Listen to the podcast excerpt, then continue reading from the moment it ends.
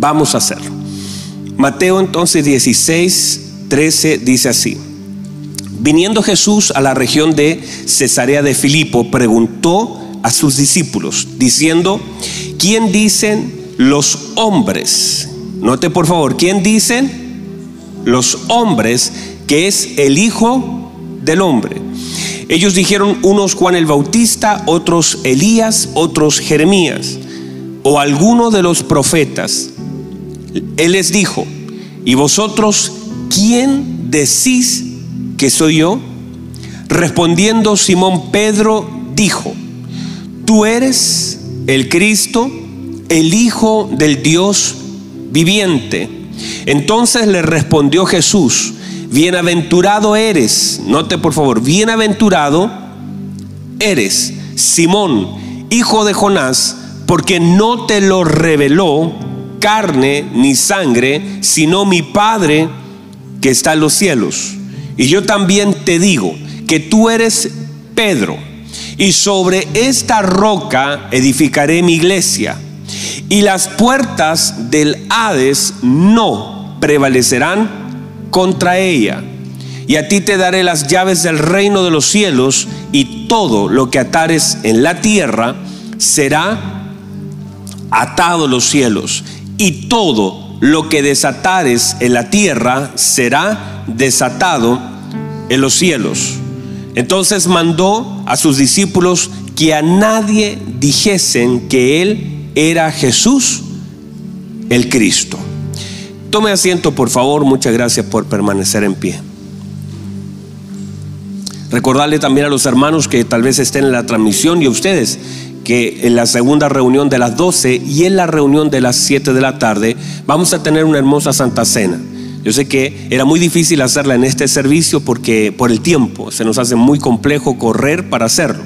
Así que luego si ustedes se van y están en su casita pueden participar de la hermosa Santa Cena.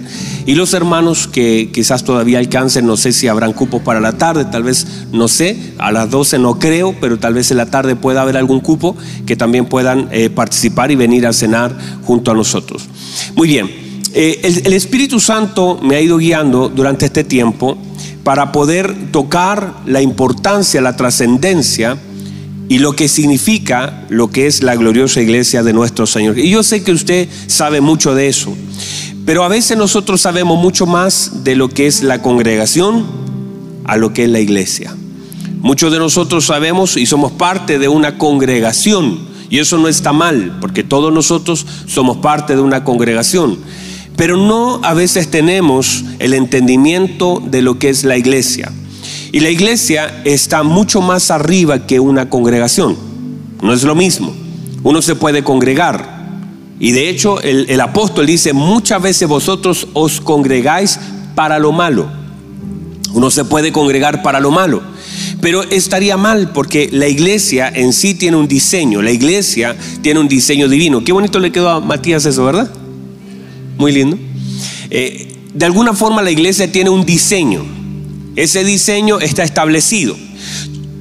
Todo en el reino de Dios está diseñado y está establecido por ciertas normas, por patrones, por regulaciones. Todo lo que es la iglesia del Señor Jesucristo también la amada iglesia del Señor Jesucristo está establecida con ciertas normas, donde yo como iglesia debo saber qué puedo hacer, qué tengo que hacer, para dónde voy, cuál es la misión de la iglesia, cuál es la autoridad de la iglesia, cuáles son las responsabilidades de la iglesia, cuál es la tarea asignada de la iglesia, porque usted puede venir Míreme, usted puede venir a congregarse y nunca operar como la iglesia del Señor Jesucristo. Usted podría venir y cantar y pensar que ser iglesia es venir a sentarse, levantar las manos, recibir una palabra, irse para la casa, determinar si la puede o no la puede cumplir o establecer en su vida, pero eso no es la iglesia del Señor Jesucristo. Entonces, durante mucho tiempo tenemos personas que han pensado que por venir a una congregación son parte de una iglesia o por escuchar una palabra, o por dar una ofrenda, o por cantar una alabanza, o por tener algún lugar dentro del servicio de la iglesia, ya son parte o están cumpliendo la función y la labor encomendada por el Señor a su amada iglesia. Y nos hemos equivocado. Y, cuando digo eso es porque hay tanta verdad de lo que somos en Cristo y aquello que Dios espera que nosotros seamos, que no nos podemos equivocar en la misión real de su amada iglesia, porque si no, ¿qué razón tendría que yo no supiera el uso o yo no hiciera bien lo que se me ha demandado con tanta claridad de la escritura? Para eso debemos entonces establecer la razón de la iglesia debemos establecer el propósito de la iglesia. Debemos entender la autoridad de la iglesia. Otra vez, debemos entender la autoridad de la iglesia. La iglesia opera en autoridad. Y cuando la iglesia no tiene entendimiento de quién es y qué puede hacer y cuál es su posición en la tierra donde Dios lo sembró, entonces puede estar llorando por aquello que debería estar dando la batalla. O puede estar orando equivocadamente cuando debiese estar actuando. El Señor le dice a Moisés, Moisés, ¿por qué clamas a mí? Uno podría decirle, ¿y a quién más voy a clamar? No se trata de eso, se trata que el Señor le dice a Moisés, pero ¿por qué estás clamando a mí? Dile al pueblo que avance. O sea, ¿por qué tienes a veces que estar orando de una forma, pidiendo de una forma, llorando de una forma, cuando tal vez tu oración manifiesta tu falta de entendimiento o tu falta de conexión con la escritura. Y a veces nos equivocamos porque ya la escritura se estableció lo que yo tengo que hacer. Y el problema no es que Dios no lo dijo, el problema es que yo no lo entendí. Y a veces no tengo que orar para que las cosas sucedan, tengo que orar para entender lo que Dios ya me ha dicho. O sea, cuando yo estoy orando para que algo suceda y no estoy orando para entender lo que el Señor me ha dicho, estoy equivocado. Estoy pidiéndole a Dios algo que no necesito pedirle que lo haga, sino necesito orar para entender cómo debo hacerlo. Entonces, el problema no es solamente eh, por qué estoy orando. A veces no debo orar para que algo cambie, sino debo orar para yo entenderlo. Porque si logro entender algunas cosas de aquellas que el Señor ha establecido, dejaré de llorar y pedir cosas que Dios ya espera que yo haga y cumpla. Entonces, parte de nuestra tarea tiene que ver con eso y todo lo que hablaré las próximas semanas y seguramente un par de meses tendrá que ver con la posición de la iglesia, la autoridad de la iglesia. Y, aunque quizá usted diga, no, si yo sé que tenemos autoridad, a través de la escritura usted se va a dar cuenta cómo el Señor a través de la palabra nos va ensanchando para ir entendiendo en profundidad quién es usted. Hermano, porque si usted sabe quién es, cuando el Señor le dice a Pedro, eh, y a ti te daré de llave, y tú eres Simón, le está diciendo algo que el Señor sabe que es, pero ahora a través de la luz de su palabra lo está iluminando para que Él opere en las dimensiones de autoridad que usted y yo tenemos que operar en la autoridad de la revelación de Cristo. Y cuando eso sucede, entonces comenzamos a vivir una vida completamente distinta, porque todo el trabajo del infierno, míreme, todo el trabajo del infierno está sustentado en engaño, mentira e ignorancia. En la medida que usted ignore algo, suena fuerte la palabra ignorancia, pero ignoramos cosas. En la medida que usted sea engañado y en la medida que Él opere en mentiras, si nosotros no tengamos las suficientes herramientas para poder comprender el discernimiento, hay algunas cosas que el cristiano tiene que tener como iglesia. Discernimiento conocimiento, entendimiento. Tres elementos clave en la vida de la iglesia. Discernimiento, conocimiento y entendimiento.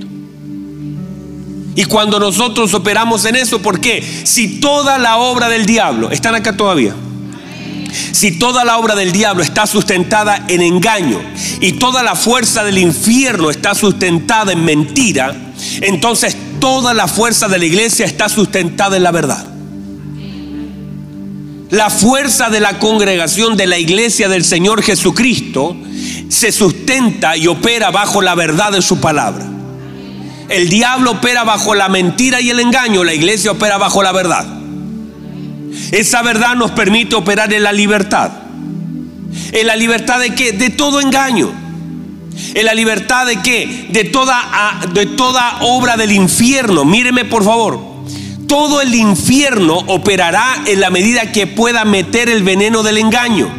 Desde el principio en adelante, todo lo que la escritura habla, todas las veces que usted va a ver el pecado y la tentación son un engaño del infierno. Otra vez, el engaño y la mentira son una obra del infierno que operan a través de la tentación para hacer caer a los hijos de Dios. De hecho, usted tiene el poder de la decisión. Usted tiene el poder. Os pongo la vida y la muerte. Ustedes decidan. ¿Por qué claudicáis entre dos pensamientos? Dijo Elías en el monte Carmelo. Si el Señor es vuestro Dios, síganle. Defínanse. Ahora, esa decisión estará basada en el conocimiento o estará determinada por el engaño. Muchas personas ya tienen la verdad delante de ellos, ahora falta la convicción y la determinación para operar en la verdad que tiene delante por cumplir. O sea, a veces no es solamente falta de, de saber o de conocer, sino falta de determinación. Josué, esfuérzate para cumplir. Esfuérzate para hacer. No es solamente que ya no sepas qué hacer, sino que ahora tienes que ponerle esfuerzo para poder cumplir aquello que se te demanda. Entonces, muchas veces la iglesia lo que le falta es la fortaleza de la determinación. Usted ya sabe hacer lo bueno.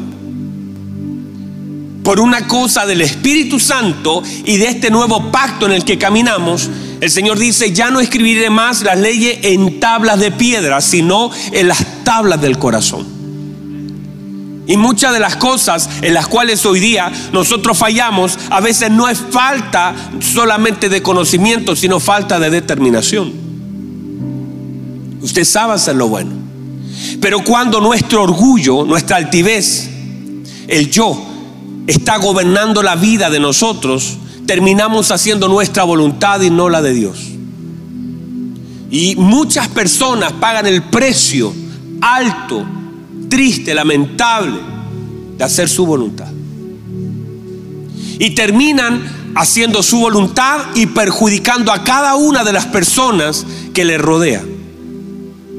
Porque todo el infierno trabajará en una forma sutil, evidente, o a veces oculta para que usted haga su voluntad, para que usted satisfaga sus deseos, para que usted diga, ah, pero si esto no es tan complicado ni tan grave, o pueda justificar lo que hace diciendo, pero todo lo hacen, a todos les pasa. Y, y el diablo tratará de usar el engaño y la mentira de aquellas cosas que están mal para Dios pero que a veces las usamos como una permisividad para nosotros. O sea, el hecho de decir, bueno, a todos les pasa, cualquiera cae, es normal, no es tan grave, nadie me vio. Bueno, a cualquiera le puede pasar. Todas esas palabras que el diablo parecen tan inofensivas pero son tan destructivas. Y cuando usted se permite esas licencias, finalmente termina pagando el precio de hacer su voluntad y no la de Dios. Y cuando digo hacer la voluntad de Dios, escúcheme, cuando digo hacer la voluntad de Dios, no digo necesariamente que hacer la voluntad de Dios inicialmente traerá alegría, de hecho a veces trae aflicción. De hecho, al Señor Jesucristo hacer la voluntad del Padre le costó el mayor precio de su vida. La mayor angustia la tuvo no en el rechazo, no en, eh, no en, el, no en la traición, sino en cumplir y hacer la voluntad de su Padre. la mayor angustia que vivió nuestro Señor no fue cuando lo empujaron para botarlo del pináculo. No fue cuando lo, lo traicionó Judas. No fue cuando Marta dudó de él. No fue cuando la gente gritó crucifíquenle. Sino la mayor angustia que él sintió fue cuando él decidió hacer la voluntad de su Padre. Y estaba delante de la voluntad de él y la voluntad del Padre. Y decidió hacer la voluntad del Padre y eso trajo aflicción. Cuando digo esto es porque no siempre haciendo la voluntad del Padre uno estará sonriendo, sino que muchas veces habrá aflicción, pero el resultado de eso, el resultado de hacer la voluntad del Padre, el respaldo de hacer la voluntad del Padre, la gracia de hacer la voluntad del Padre, hermanos, el respaldo, la gracia, el amor, la fidelidad, la palabra de Dios se cumplirá en la medida que nosotros cumplamos la bendita palabra de Dios y hagamos la voluntad del Padre. No hay nada que complazca más al Padre que nosotros, sus hijos, su iglesia, hagan su voluntad. Escuche bien eso. No, no existe nada. No existe nada que complazca más al Padre que sus hijos hagan su voluntad. Y si uno lo piensa, eh, en lo natural es lo mismo cuando uno le pide a sus hijos, ¿verdad? Vicky, cuando uno le dice a sus hijos, le, le da una orden y le dice cómo hacerlo. Y finalmente ellos terminan obedeciendo a pesar de lo que les cueste. Uno le dice, hijo, báñese. Hijo, ¿Alguien le, pasa eso con sus hijos? ¿O el mío es el único? A todos les pasa, ¿verdad? Hijo, bañes. Hijo, córtese las uñas. Hijo, coma. Hijo, acuéstese. Cuando ellos, a pesar de que quieren hacer algo contrario a eso, terminan haciéndolo y usted siente el agüita correr.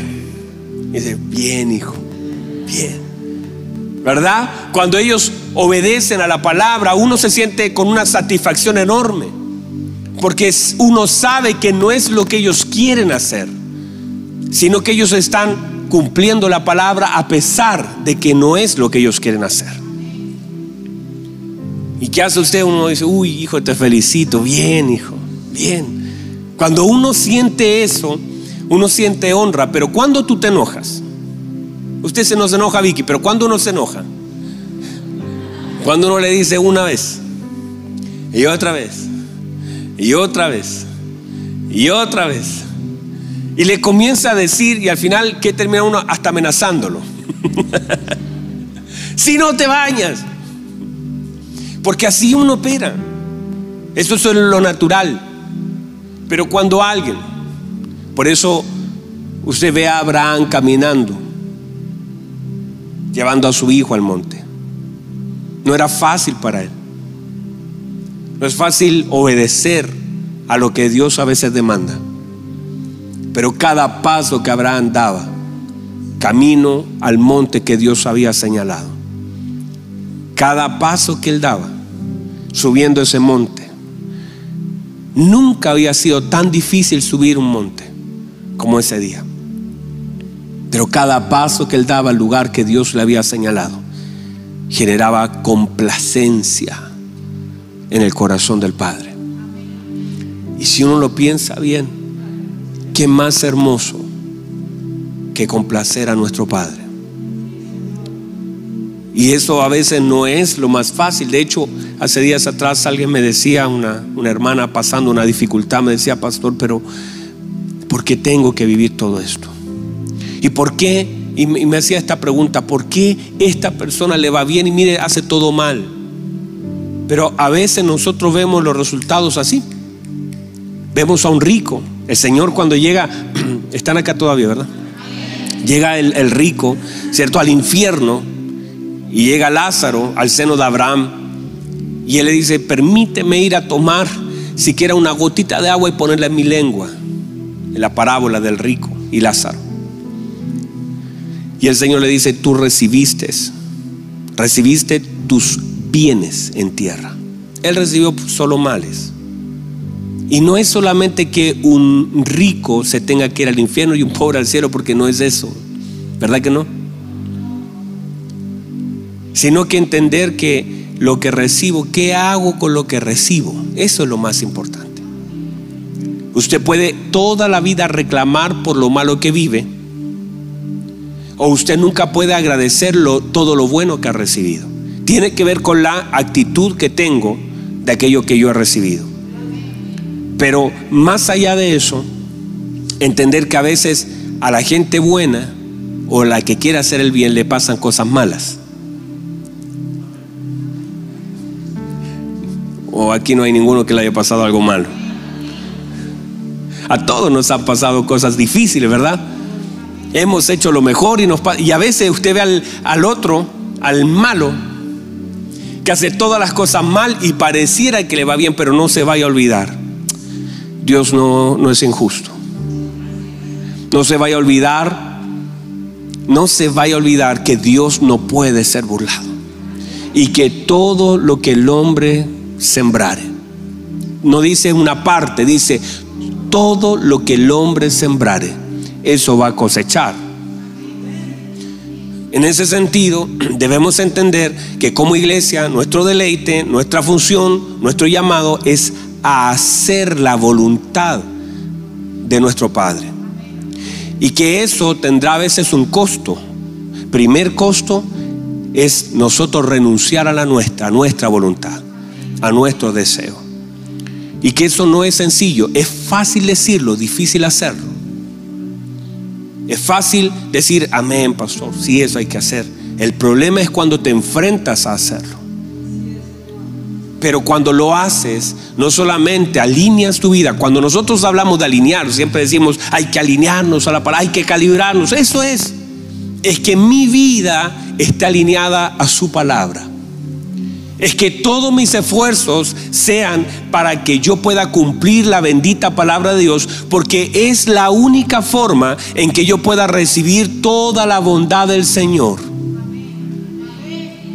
Hay personas que quieren ver al Señor en su vida, pero no están cumpliendo su palabra. Y el problema es que viven la vida pensando, mírenme por favor, pensando que haciendo lo que están haciendo, es como que, bueno, yo hago esto, pero no pasó nada, es como que estamos casi tentando a Dios.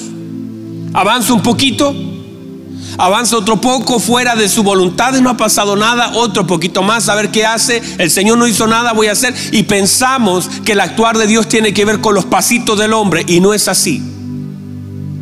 Y, cuando tú haces eso, muchas veces estás tan lejos de Dios, mire, míreme por favor, hay una tristeza tan grande en mi corazón de hablar con iglesia del Señor Jesucristo con la gloriosa iglesia del Señor Jesucristo que no está orando.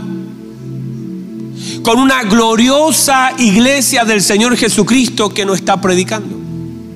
Que tiene la oportunidad de predicar y no lo hace.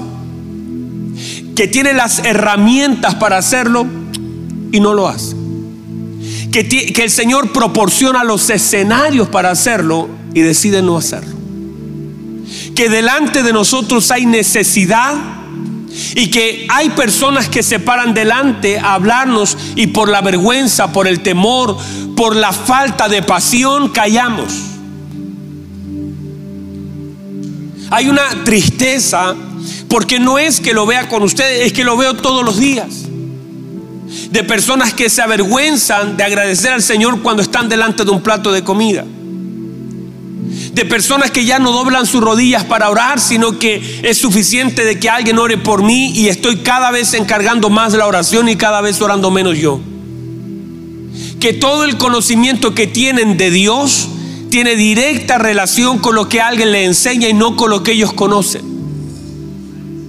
Que ya no hay una pasión en su corazón por conocer más a Dios, sino que solamente que el predicador me traiga un buen mensaje para conocer a Dios. Y todo eso está mal. No es lo que el Señor diseñó para nosotros. No está bien que nosotros mantengamos nuestra todo nuestro conocimiento que, que, que tenemos de Dios basado en lo que alguien más estudió de Él. No está bien que dejemos de orar, pero lo hemos hecho, de dejar de leer, lo hemos hecho. Y si uno es sincero, uno se va a dar cuenta que hay algo que está desconectado entre lo que digo ser y lo que soy. Hay una desconexión. Entre lo que conozco y lo que hago hay una desconexión la verdadera iglesia del Señor Jesucristo. Y, cuando digo la verdadera es que todo lo otro es parte del engaño, el afán, la ansiedad, el siglo en que vivimos, en que hay tiempo para todo menos para Dios. En que a veces calmamos nuestras conciencias cuando escuchamos o nos conectamos a una transmisión o nos sentamos en una iglesia y, y pareciera que eso más calma nuestras conciencias. Pero no hay renuncia. Y el Evangelio es renuncia.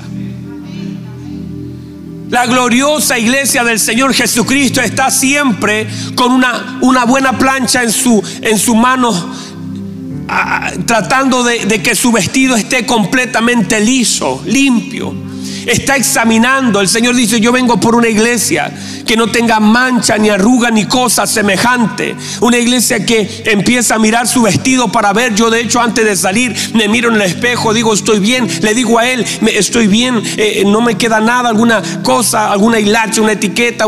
Yo porque me preocupo de salir bien.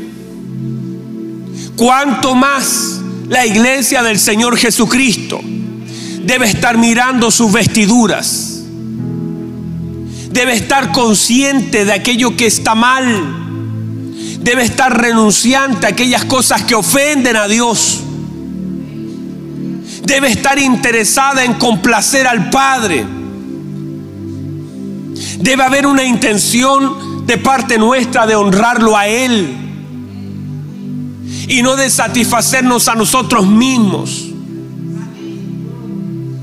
Y la iglesia del Señor Jesucristo tiene una orientación hacia Él. Eh, ¿Cuál, ¿Cuál, ha sido el engaño? Y estamos solamente en esto. Es que todo el infierno ha tratado de que veamos nuestra vida como el centro de todo y no lo es. Que podamos centrarnos en aquello que, que nos falta, que no tenemos. En aquellas cosas que nos complacen pero que no lo agradan. No tenemos problemas con estar horas y horas eh, haciendo cosas que a nosotros nos complacen, pero no necesariamente que nos edifican. Entonces todo eso, toda la obra del infierno es tratar de autocomplacerte. De generar placer, de que, de que tú sientas que eso está bien porque te hace sentir bien. Pero la verdadera iglesia del Señor Jesucristo, todo su enfoque está en honrarlo a Él. Y, y le voy a decir esto. Le voy a decir esto.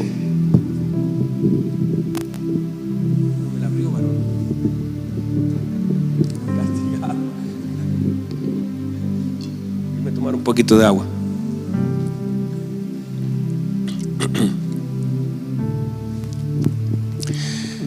Cuando usted, cuando usted decide complacer al Señor, terminará viviendo usted los tiempos de mayor gozo. Cuando usted decide negarse a sí mismo para honrarlo a Él, terminará experimentando no solamente un placer de aquellos que sentimos y son momentáneos, sino un gozo permanente. Ah, hermanos, yo le, le voy a decir esto. Cuando usted decide honrarlo a Él, hermano, llevo toda mi vida sirviendo al Señor. Y le voy a decir que no encuentro nada más hermoso. Yo no dije toda mi vida solamente sentado allí, sino que toda la vida preguntándole al Señor cómo lo puedo honrar tratando de calibrarme cada vez más a, su palabra, porque lo que puede generar gozo, que es gozo, la esperanza permanente, constante, Esa esperanza que no es solamente de un placer por aquello que te otorga el mundo, sino un gozo de que te estás levantándote en la mañana, sintiendo al Señor en tu corazón, mirando la vida con esperanza, mirando el mañana, diciendo lo que pasó ayer, Dios lo puede sanar hoy caminando todos los días con la esperanza de que tienes un Dios que te ama y sintiendo el respaldo de Dios en lo que haces, acostándote en paz, poniendo tu cabeza en la almohada, diciendo en paz me voy a acostar y así mismo voy a dormir porque el Señor me sustenta y sabiendo que el día de mañana el favor de Dios seguirá contigo, hermano, caminar en el favor de Dios, hermano, caminar en el favor de Dios es una cosa tremenda, es que pasa cosas que a otros no les pasan. Suceden cosas hermosas. Sientes al Señor en tu corazón moverse como un río que se mueve, que se mece. Tienes una esperanza gloriosa. Tienes los ojos puestos en su venida. Te gozas por lo que el Señor hace. La palabra fluye dentro de ti. El Espíritu Santo te usa y vives plenitud. Plenitud no es placer. Plenitud es un estado de paz. Es un estado de gozo. Plenitud es que no te falta nada, aunque aparentemente no tienes nada, la plenitud te da el entendimiento para comprender que lo tienes todo en Cristo y al que tiene lo tienes todo en él. Aleluya.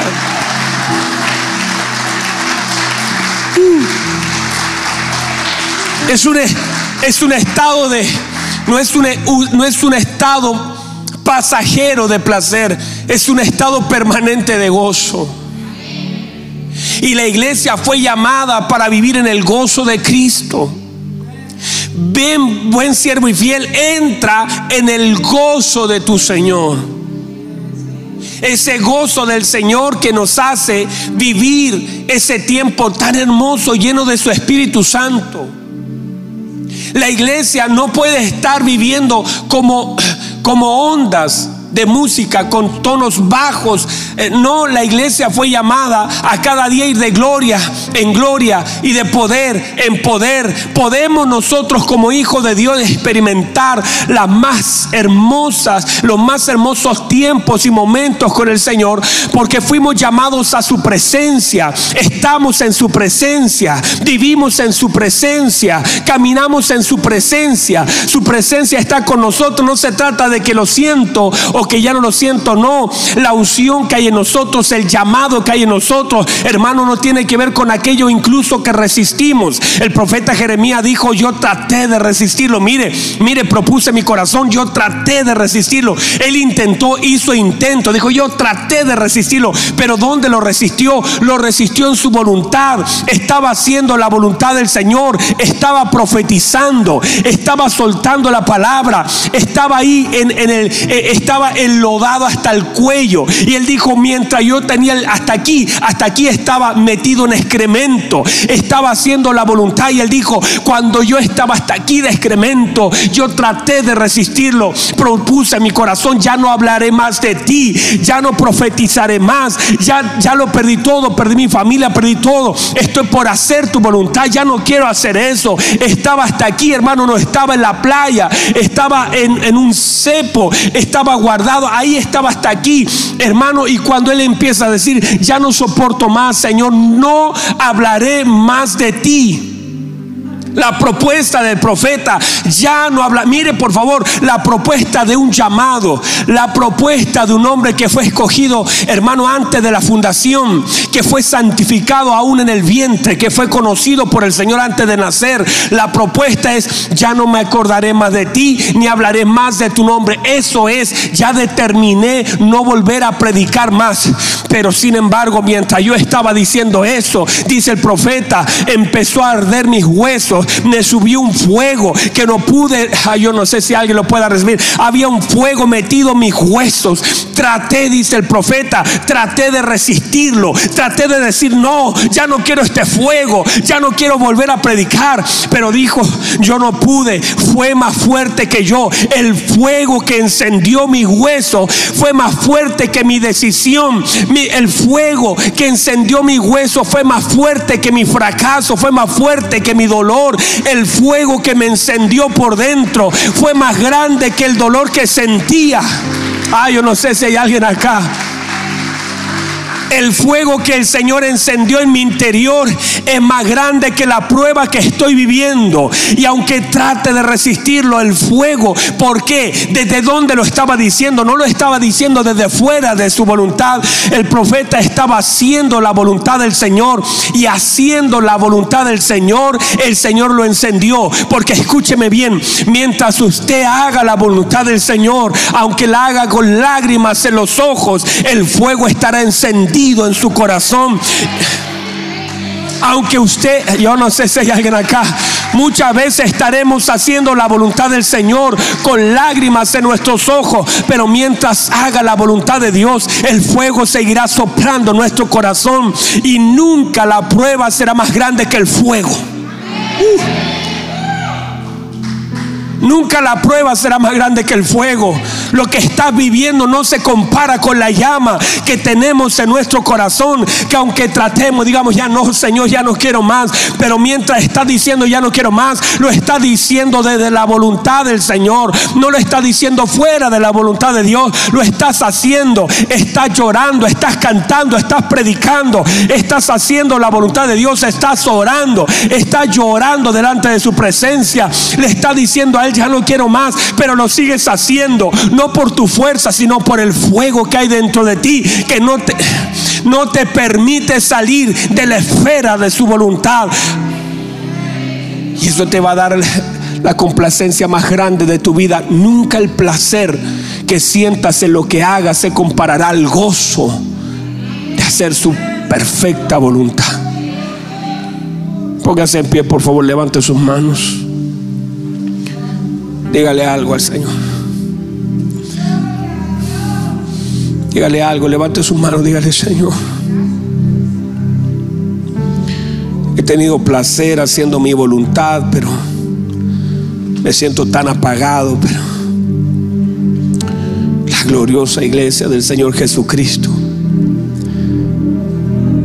se orienta en cumplir la voluntad de Él.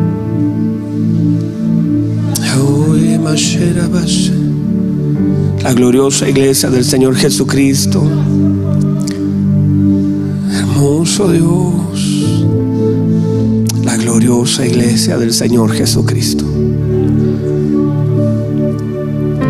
Hermoso Dios.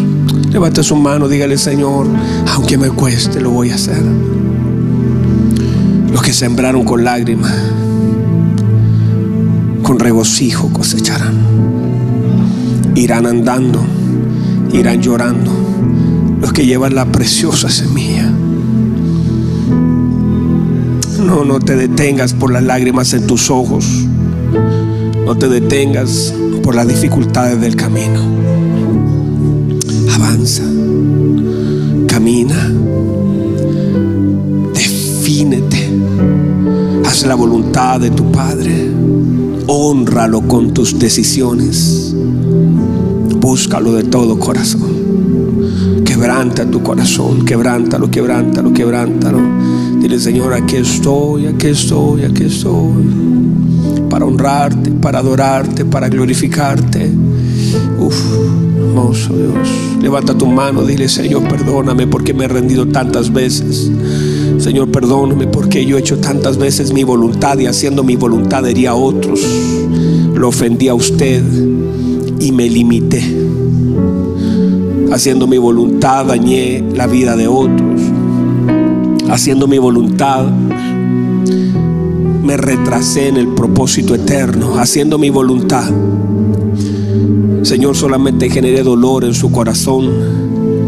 Trajo placer a mi vida, pero dolor a su corazón pero ya no más, Señor. Yo soy la gloriosa iglesia de mi Señor Jesucristo, estoy puesta para hacer su voluntad. No para cumplir mis deseos, Señor, no quiero eso, no busco eso. Levante sus manos, dígale, Señor, por favor, aquí estoy. Señor, que el fuego vuelva a arder en mis huesos.